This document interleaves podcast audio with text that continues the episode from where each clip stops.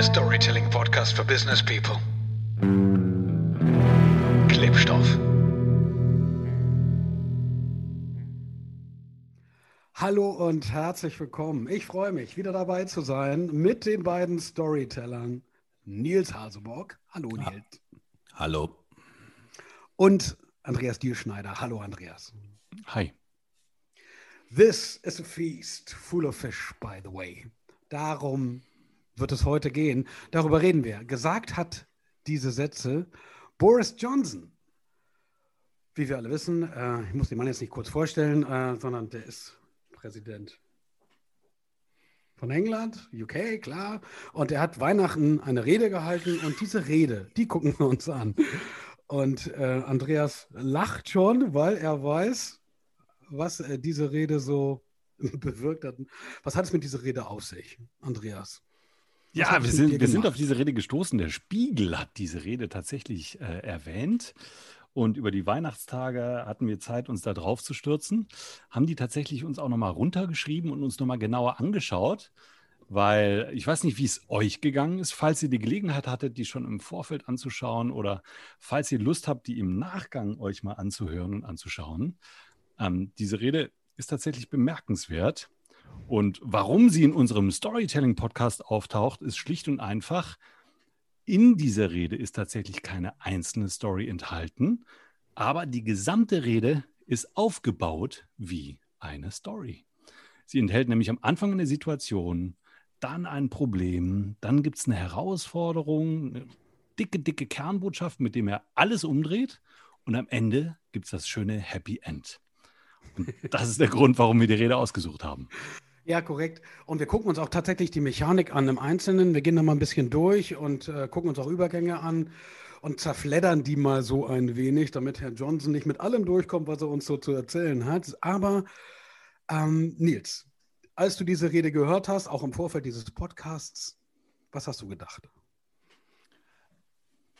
Was ich gedacht habe, war, und du hast mir in deiner Anmoderation fast ein bisschen die Worte in den Mund gelegt, der Präsident von England. Nun ist der Mann ja nicht Präsident von England, sondern Ah, richtig. Premierminister. Aber was ist das schon für ein Wort, Premierminister? Das klingt ja schon total intellektuell. Präsident von England ist schön einfach, das würde man auf der Straße sagen. Und äh, ehrlicherweise ist die ganze Rede so geschrieben. All diese Worte, die er da benutzt, die Formulierungen, die er benutzt, die Bilder, die er aufmacht, das ist nicht das Standard-Politikgequatsche, was wir sonst so jeden Tag hören. Das ist ganz einfache Sprache, ganz einfache Rhetorik. Und das finde ich schon bemerkenswert, wie gut, wie einfach er das macht. Und du hast es ja auch gesagt, this is a feast full of fish, by the way.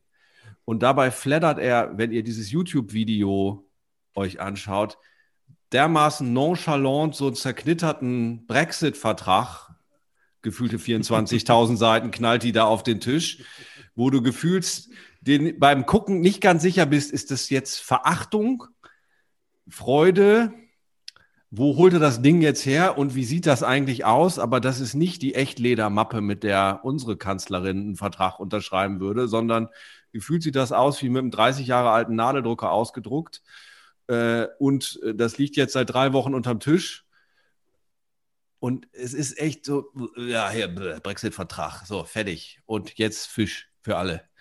Also das ist ganz Ja. simpel formuliert, ganz einfache Sprache und das ist, man muss das nicht mögen, was er da inhaltlich sagt. Und äh, Phil, da wirst du vielleicht gleich noch was zu sagen. Ähm, da schließt sich jetzt schon noch ein bisschen Kreis in der Bildsprache. Zumindest ist es das, was ich so äh, wahrgenommen habe.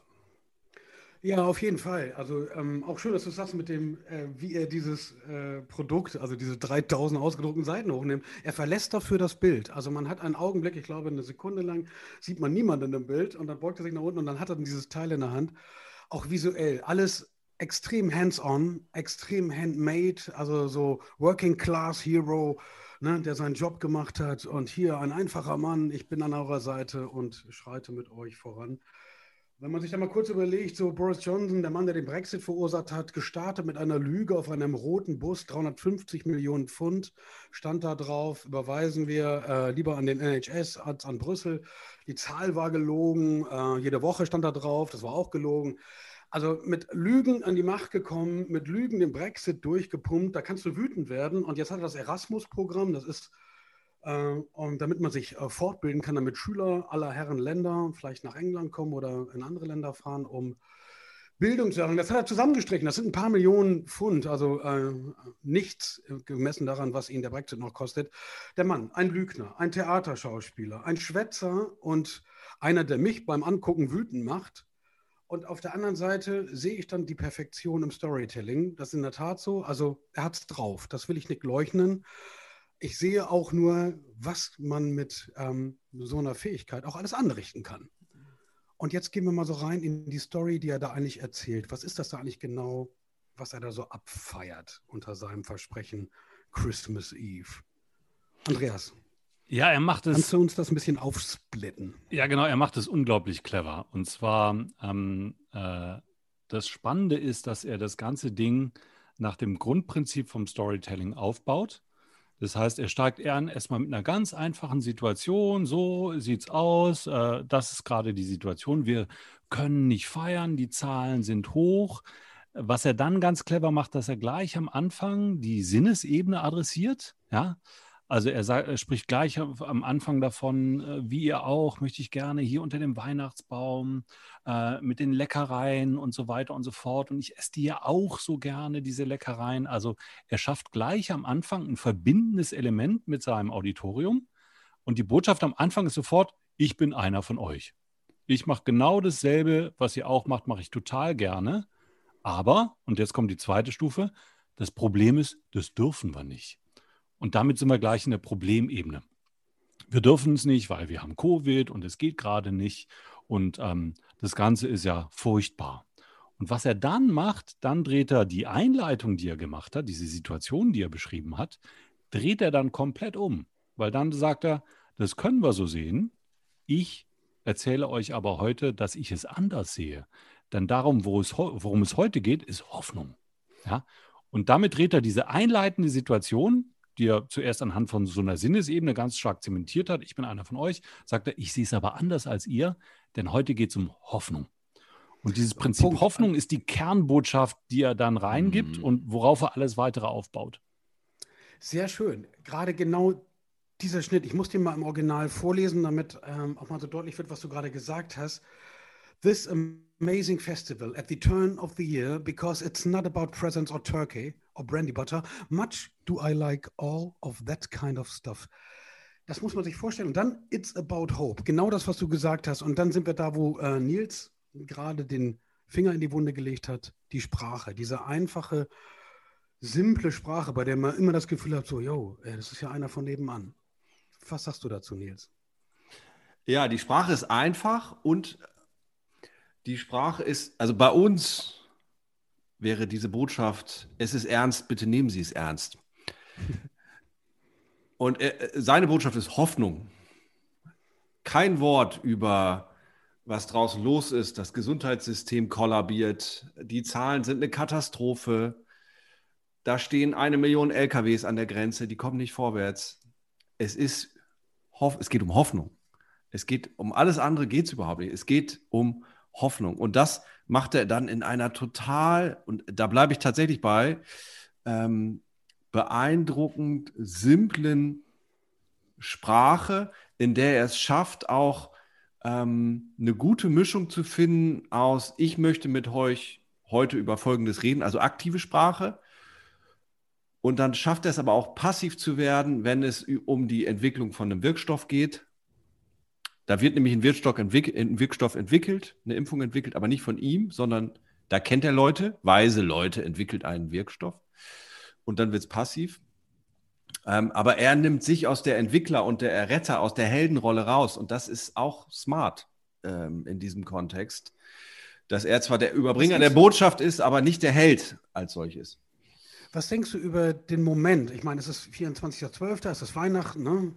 Christus ist geboren ein, äh, und er benutzt dieses Framing, die Metapher um äh, auch über Hoffnung zu sprechen, über äh, Wiedergeburt, über Neuanfang. Und er benutzt dieses, diesen Abend, um eigentlich zu sagen, so, okay, das Schlimmste liegt hinter uns und ab jetzt wird alles gut, weil der Retter ist erschienen. Ist das so? Ist es so, kann ich nur begrenzt beurteilen. Ich, kann aber verstehen, warum er es tut. Und ähm, nun ist der Johnson auch nicht der Erfinder der Weihnachtsbotschaft. Das haben vor ihm auch schon andere getan. Und ähm, auch andere Staatsoberhäupter äh, sprechen am 24.12. Von daher glaube ich, ähm, Zeit und äh, Zeitpunkt äh, obliegt jetzt nicht seiner Entscheidung, sondern das ist tatsächlich Rahmen, der ihm auch ein bisschen vorgegeben ist und aus dem er dann meiner Meinung nach das Beste gemacht hat. Und ähm, er natürlich dann eine christliche Botschaft sendet, um es jetzt mal platt zu formulieren, und die ist Hoffnung. Und das ist die universal christliche Botschaft, die man an einem christlichen Fest sendet. Und das ist auch schlau gemacht. Muss man nicht mögen, ne? Also ähm, ich, ich teile deine, äh, da schließt sich so ein bisschen der Kreis von der, der fiesen Zahl auf dem Bus und jetzt reden wir am Ende des Tages nach ich weiß nicht wie vielen Jahren Keilereien, Brexit-Verhandlungen und Riesentheater reden wir über Fisch in einem Riesenhaufen Papier. Ähm, das ist schon auch ein bisschen bitter, aber er macht es rhetorisch schlau und entweder ist er selbst ein Naturtalent oder er hat ein paar wirklich gute Leute. okay, ähm, gucken wir uns mal an. Also wir sind bei Hoffnung und dann macht er ja was Intelligentes. Er hat ja auch ein Produkt äh, für die Hoffnung, Andreas. Also er ist ja auch ähm, nicht nur so, dass er das so abstrakt lässt, sondern auch konkret ein Produkt sagt und dann geht es weiter. Wie denn? Ja. Was macht er denn da? Ähm, die Impfung. Das Produkt der Hoffnung ist die Impfung. Die Impfung ist sozusagen das Heilsversprechen äh, das er reinbringt.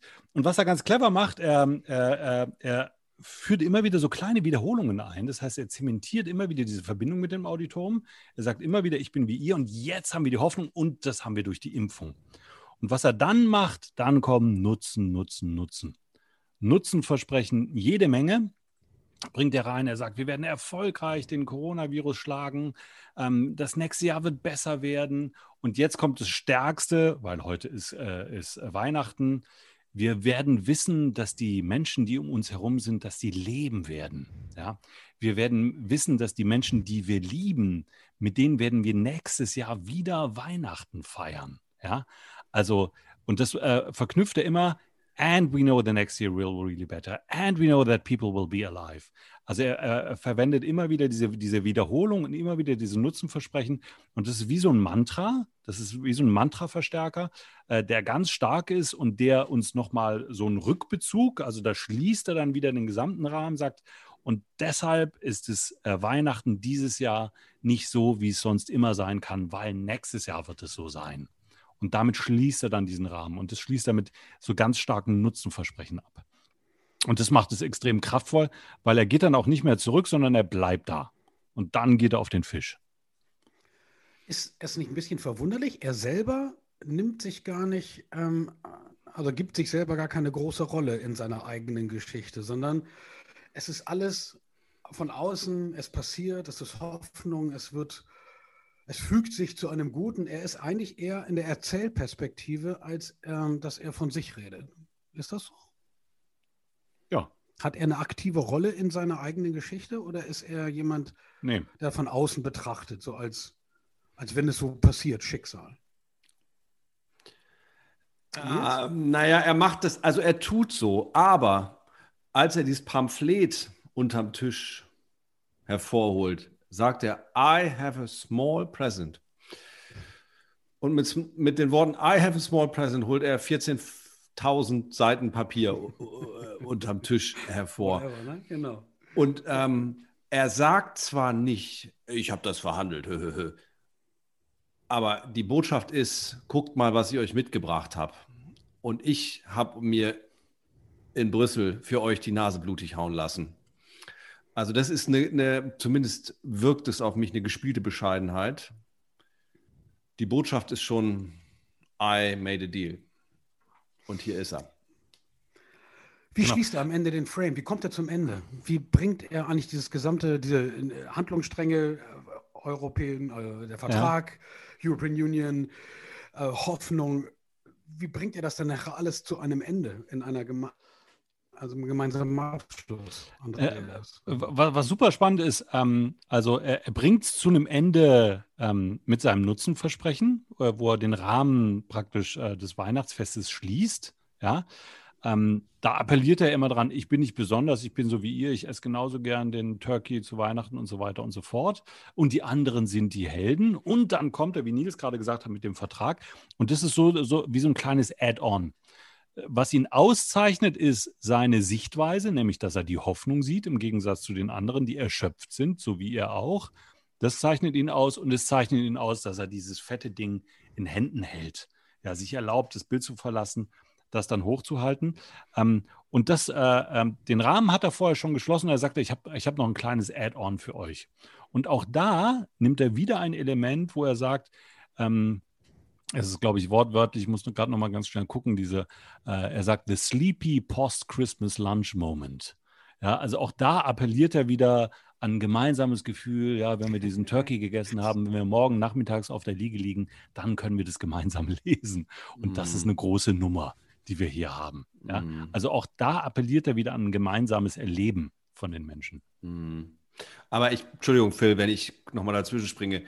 Also, ja, äh, die, die, die, ganze, ähm, äh, der Vortrag dieses EU-Vertrags, dieses Brexit-Deals, ist alles so wieder der Norm, wieder der Konvention, den europäische Politiker benutzen würden, wenn sie so einen Brexit-Deal präsentieren.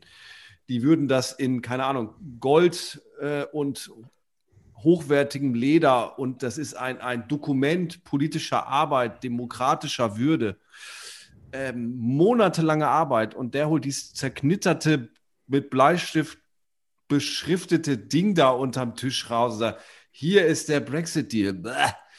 Und äh, die Botschaft davon ist aber immer, ich bin einer von euch. Ich bin keiner von den Politikbonzen da hinten ich bin einer von euch.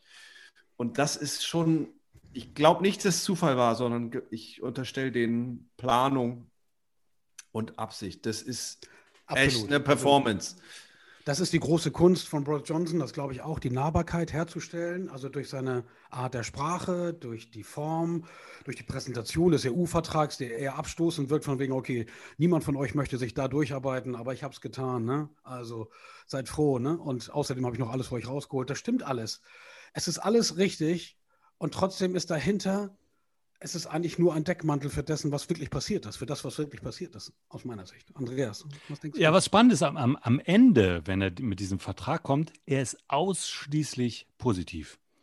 Also ähm, äh, äh, die Metaphern, für, für, für, die er verwendet, ja, Certainty, Gladness, Happy, äh, Joy, also er verwendet in diesem letzten Abschnitt, ähm, ich habe alle äh, rausgeschrieben, ausschließlich positive, kraftvolle ja. Metaphern, mhm. die wir alle haben wollen, auf die unser Gehirn sofort anspringt. Ja, dieses äh, Metaphoric Mapping, was er macht, ist, es ist super, es sind unsere Freunde, das Ding ist toll, wir haben es gemacht, da gibt es Fisch, das ist ein Fest. Also wenn du das nur markierst, ist alles blau.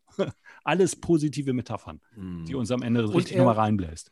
Er räumt diesem Vertrag, oh, das sind, glaube ich, was ich jetzt rein geschätzt aus dem Bauch raus, bestimmt 70 Prozent seiner Rede nimmt dieser Vertrag ein und die Möglichkeiten, die mit zusammenhängen, auch bis kurz vorm Ende. Nur der letzte Satz, da schließt er nochmal den Kreis und wünscht allen ein gutes Weihnachten, aber er bleibt bis zum letzten Satz bei dem Thema Brexit. Also das ist das beherrschende Thema und er ist Arbeiter und Politiker, viel mehr denn als Prediger und Pastor. An, äh, Nils. Das ist spannend, dass du das sagst. Gefühlt 70 Prozent. Wenn du auf das Skript guckst, ist es ein Absatz am Schluss. Es ist so ein Stück, das ist also von der reinen Redemenge, äh, ist es wirklich nur ein Bruchteil, aber das ist das, was hängen bleibt, natürlich. Das ist das, worauf die Leute warten. Wann redet der endlich über einen Brexit? Verdammt nochmal, das Jahr ist zu Ende. Wir haben, das war am 24. Ne? Da war der Deal, glaube ich, noch nicht mal unterschrieben. Mhm. Ähm, aber alle warten darauf und das weiß er natürlich. Und ähm, deswegen bringt er das relativ weit am Schluss und fliegt es relativ banal ein und sagt, ach so, übrigens, by the way, ich habe hier noch einen Brexit-Vertrag. Ach, oh Mensch, Oh, guck mal, unterm Tisch 1000 Seiten. Was ist das denn? Oh, ein Brexit-Vertrag. Mensch, und Fisch ist auch drin. Äh, und er banalisiert das total, weil er weiß, alle warten drauf, dass er drüber redet, Ja. weil äh, Covid hat er schon und das zweite große Thema ist Brexit. Und das ganz am Schluss kommt er da mit einer, mit einer echt beeindruckenden Nonchalance um die Ecke.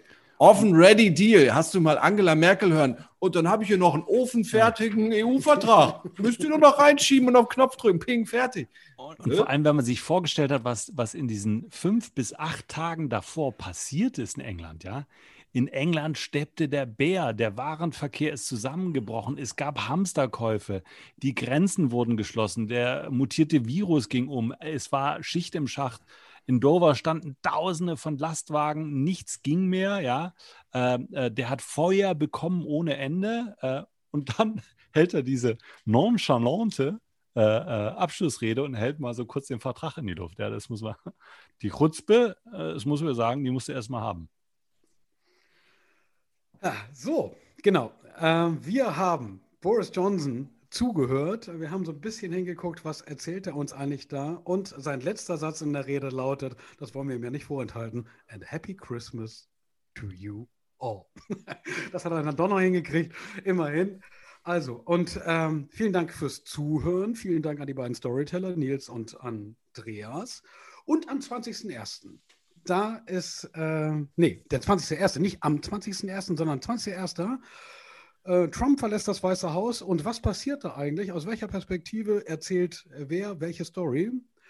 Das erfahrt ihr in unserem nächsten Podcast. Wir gucken uns an, was ist die spannendste Geschichte, die in Washington, D.C. am 20.01. so erzählt wird.